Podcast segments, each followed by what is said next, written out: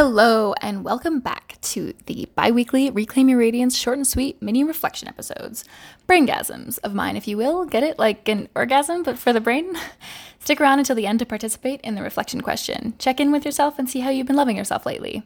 And send me your answers. I'd love to hear what's on your mind and how this reflection did or didn't resonate with you.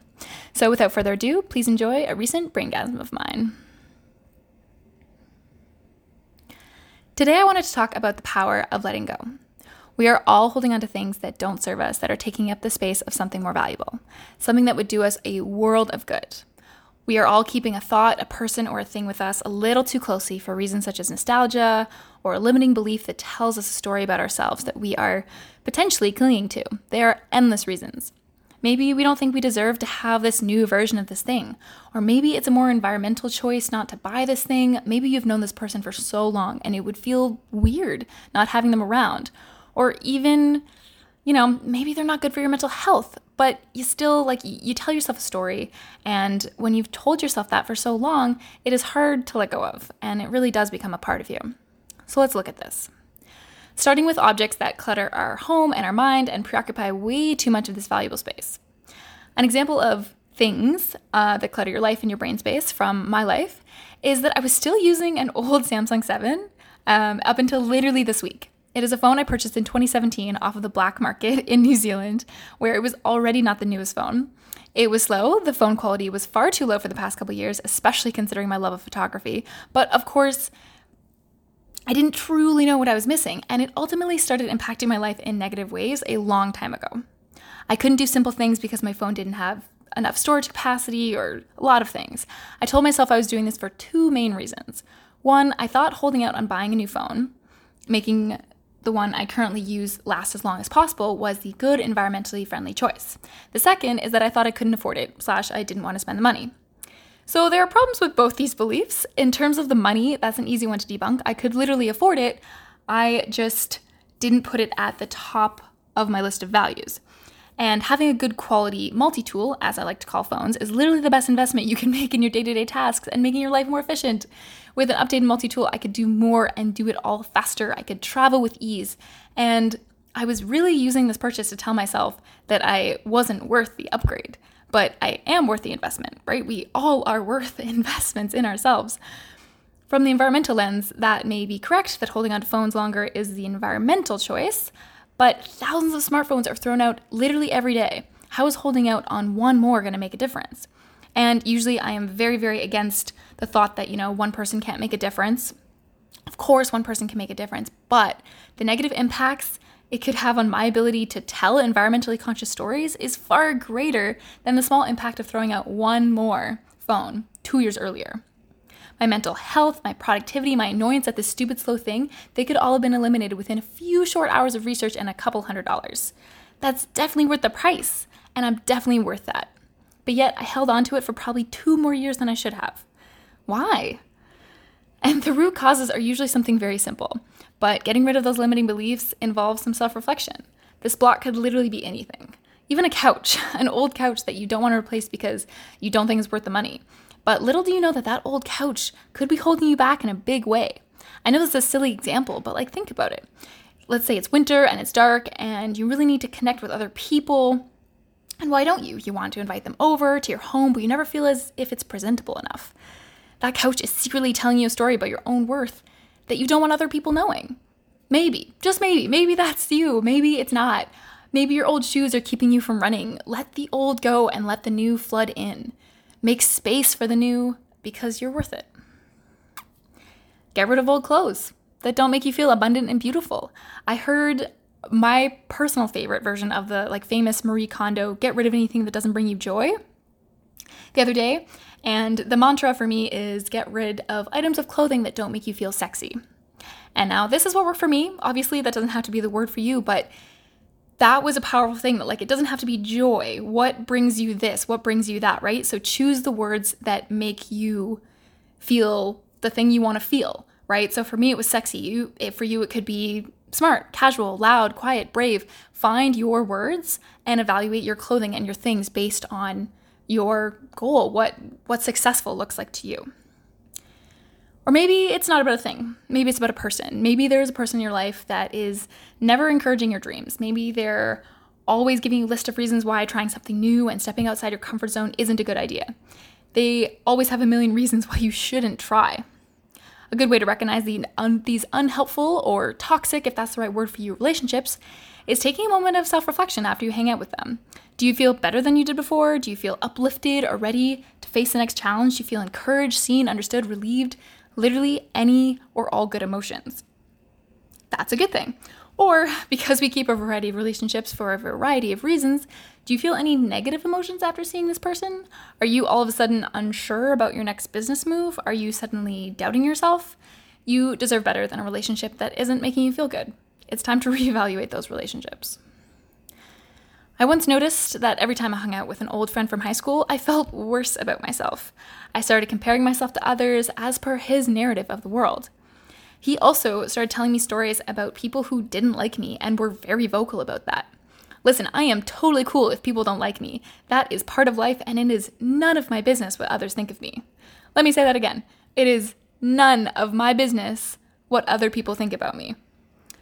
But don't bring that energy into our hangout. If you're hanging out with me, it's because we offer value to one another. So don't bring the opinions of other people who don't value me into this space. This is our hangout, and I don't want to hear those things. It is literally none of my business. Please stop telling me. I was frustrated after every time I saw him. I felt down on myself, and I was like, but he's an old friend, and we've had so many good times. But were any of those times within the past six months? Uh, no, then this relationship maybe doesn't serve you anymore. It's hard. It's so, so hard to let go of friendships, but it is a huge and valuable skill to know and recognize when it's time to let something go. It takes practice, like any skill, and it is part of every relationship, not just the romantic ones. But when you do it, oh man, it feels so good. It can make all the hard talks worth it. And the best part is that the way it opens up your the space in your heart and your mind and your schedule for new people to come into your life, oh, it's so delicious. It is one of the most difficult decisions to make, but it can result in unparalleled relief. Open up space in your life for new relationships that serve you better, that serve who you are now. Happiness over history. And with personal growth always comes change. Sometimes your frequency changes and others don't, and you just simply aren't an energetic match for them anymore. And lastly, maybe your limiting belief, that mind clutter that's holding you back, is more of a mindset. What thoughts do you carry about yourself that don't serve you?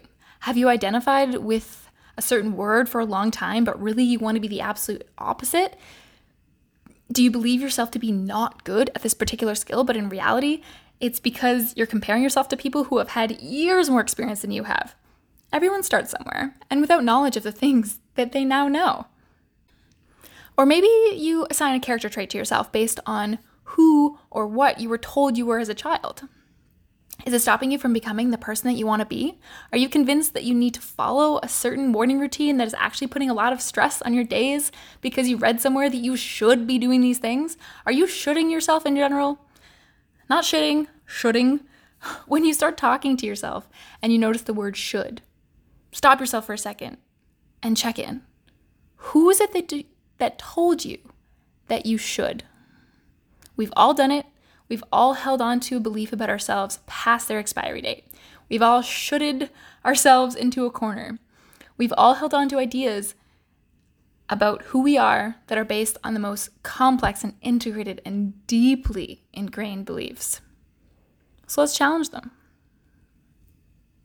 For example, I have a deep ingrained belief, used to, still do, working on it, you know, all of the above, that to be seen as intelligent, you need to be in a STEM field, you know, science, tech, engineering, mathematics. And uh, as we all know, that uh, could not be further from the truth. Intelligence does not depend on the subject, uh, but that was the most highly revered topic in my grade school days. And due to several reasons, including my parents and the values of the adults in my life, I felt as if if I didn't follow a path of STEM, I was somehow wasting my life and I was somehow not living up to my potential. And this belief in what a career should look like, how you should make an impact, what hard work looks like, it's all entwined into this one identity that I was given as a child. You are smart because you're good at math and science. And that has been the hardest belief of mine to shake.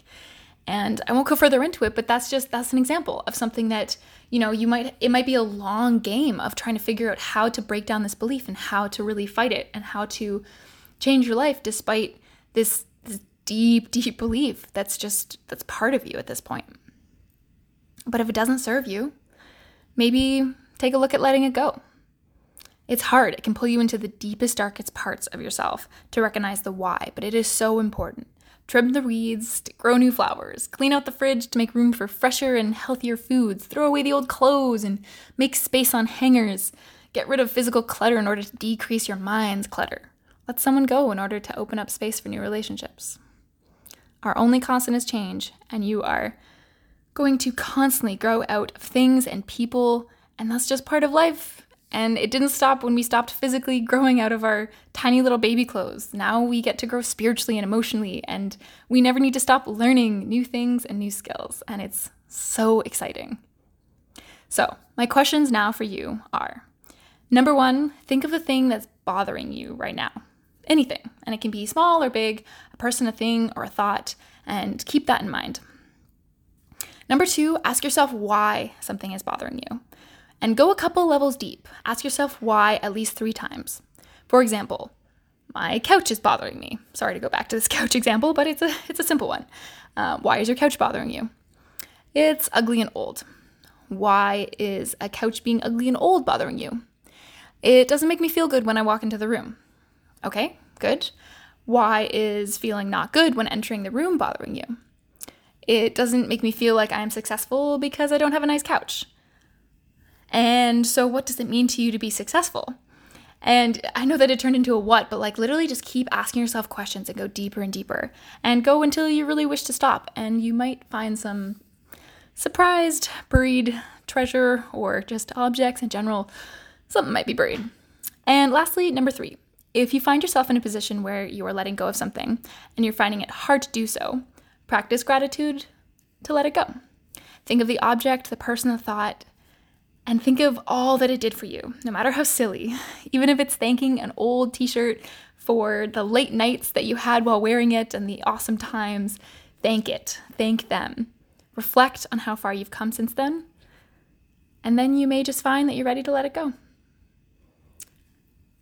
All right, that's it for this week. Thank you so much for joining. I would love to see some of your answers. If you feel open to sharing, please tag me and hashtag reclaim your radiance. I will repost it on mine and uh, share your wins. As always, come join us in our online community or even support us on Patreon. Details are in the show notes. Have a wonderful week.